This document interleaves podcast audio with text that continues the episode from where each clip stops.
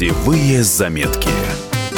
Здравствуйте, в студии Валерия Лысенко. Если вы объездили полсвета и вас уже ничем не удивить, как насчет экспедиции на Северный полюс?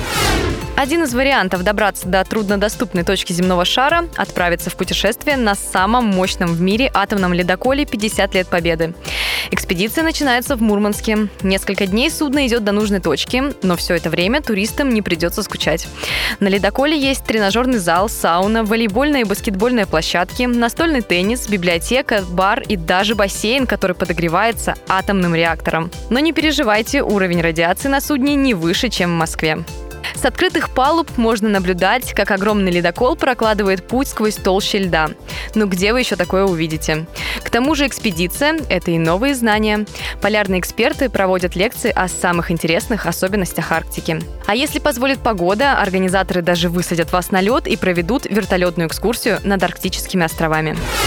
Примерно на шестой день экспедиции вы доберетесь до места, которое раньше было для вас лишь точкой на глобусе. Куда ни посмотришь, всюду юг. И именно здесь вы можете совершить самую короткую кругосветку. Достаточно обойти вокруг точки 90 градусов северной широты, координаты географического северного полюса.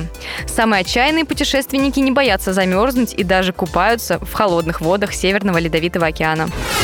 Во время экспедиции у вас также будет возможность исследовать один из самых труднодоступных регионов Арктики – архипелаг Земля Франца Иосифа.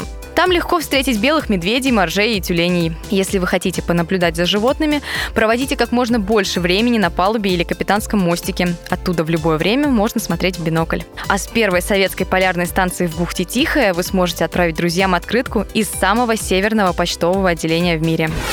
И теперь о главном – финансовая сторона вопроса. Цена такого необычного путешествия начинается от 2 миллионов рублей. Это место в стандартной каюте со всеми удобствами. Люкс стоит еще дороже – почти 3 миллиона. При этом нужно понимать, что это не пятизвездочный отель. Комнаты больше напоминают советские гостиницы. Зато в эту стоимость уже все включено. И экспедиция, и четырехразовое питание, и вообще все, что может понадобиться вам в путешествии. Во время тура работает и профессиональный фотограф, так что вам будет что показать друзьям и близким близким после поездки. Путевые заметки.